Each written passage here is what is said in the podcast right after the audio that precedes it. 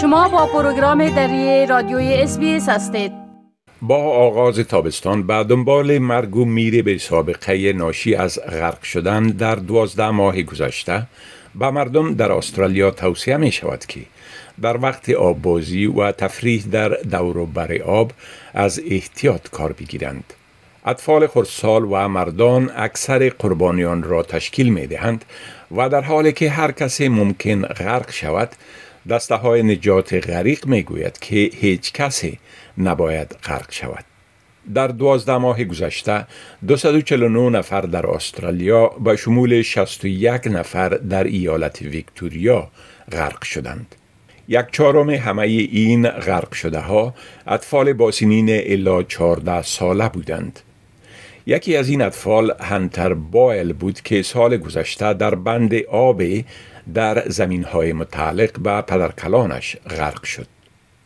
مادر او اش ناپولیتانیو می گوید که پیامدهای این واقعه کاملا وحشتناک بوده است. The call I received on August 12 تلفنی که بر روز دوازدهم آگست در مورد این که پسرم به بند آب ملکیت خانوادگی ما افتاده است. چیز است که هیچگاه آن را فراموش نخواهم کرد.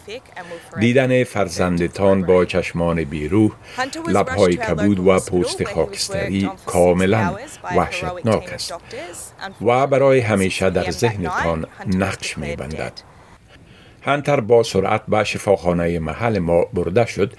و یک تیم از دکتران قهرمان به مدت شش ساعت بر او کار کردند.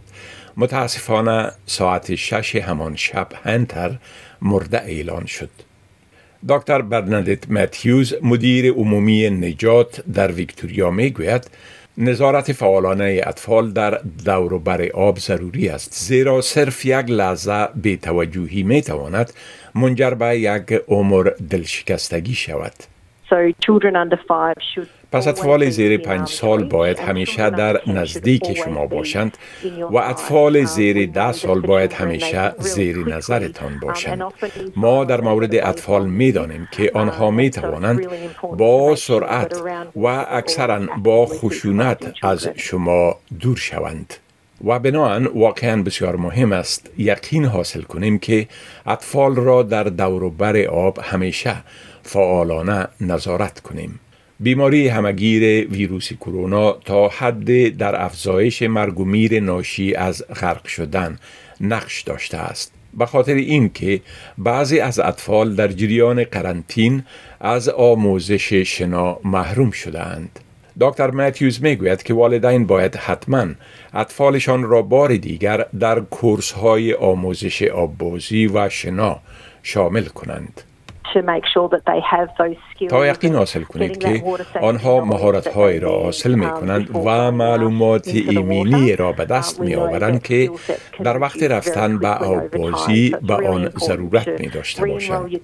ما می دانیم که مجموعه مهارت ها با گذشت زمان کاهش می یابند. بنابراین واقعا مهم است که اطفالتان را بار دیگر در دروس آببازی شامل کنید. اش نپولتانو به همکاری نهاد حامی مسئولیت اطفال به نام کت سیف یک پروگرام آبازی مسئول را در محل سکونتش در شهرک شپرتن در شمال شرق ویکتوریا تأسیس کرده که هدف از آن تمویل آموزش آبازی و شنا برای اطفال خردسال به مدت یک سال می باشد. ما خوش داریم به هر طفل آموزش آببازی بدهیم. ولی در عین زمان توجه خود را بر اطفال متمرکز می سازیم که ممکن با دلایل مختلف توان دسترسی به این گونه آموزش را ندارند. شاید آنها خشونت خانوادگی را متحمل شوند. ممکن پدر و مادر آنها در یک وضعیت مالی بی ثبات به سر ببرند. ممکن کارهایشان را در جریان این بیماری همگیر از دست داده باشند.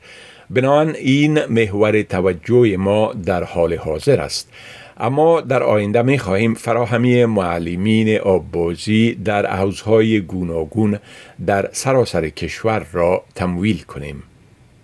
گزارش را که شنیدید با کمک گریک دایت از SBS News تهیه شده بود. بپسندید شریک سازید و نظر دهید SBS دری را در فیسبوک تعقیب کنید.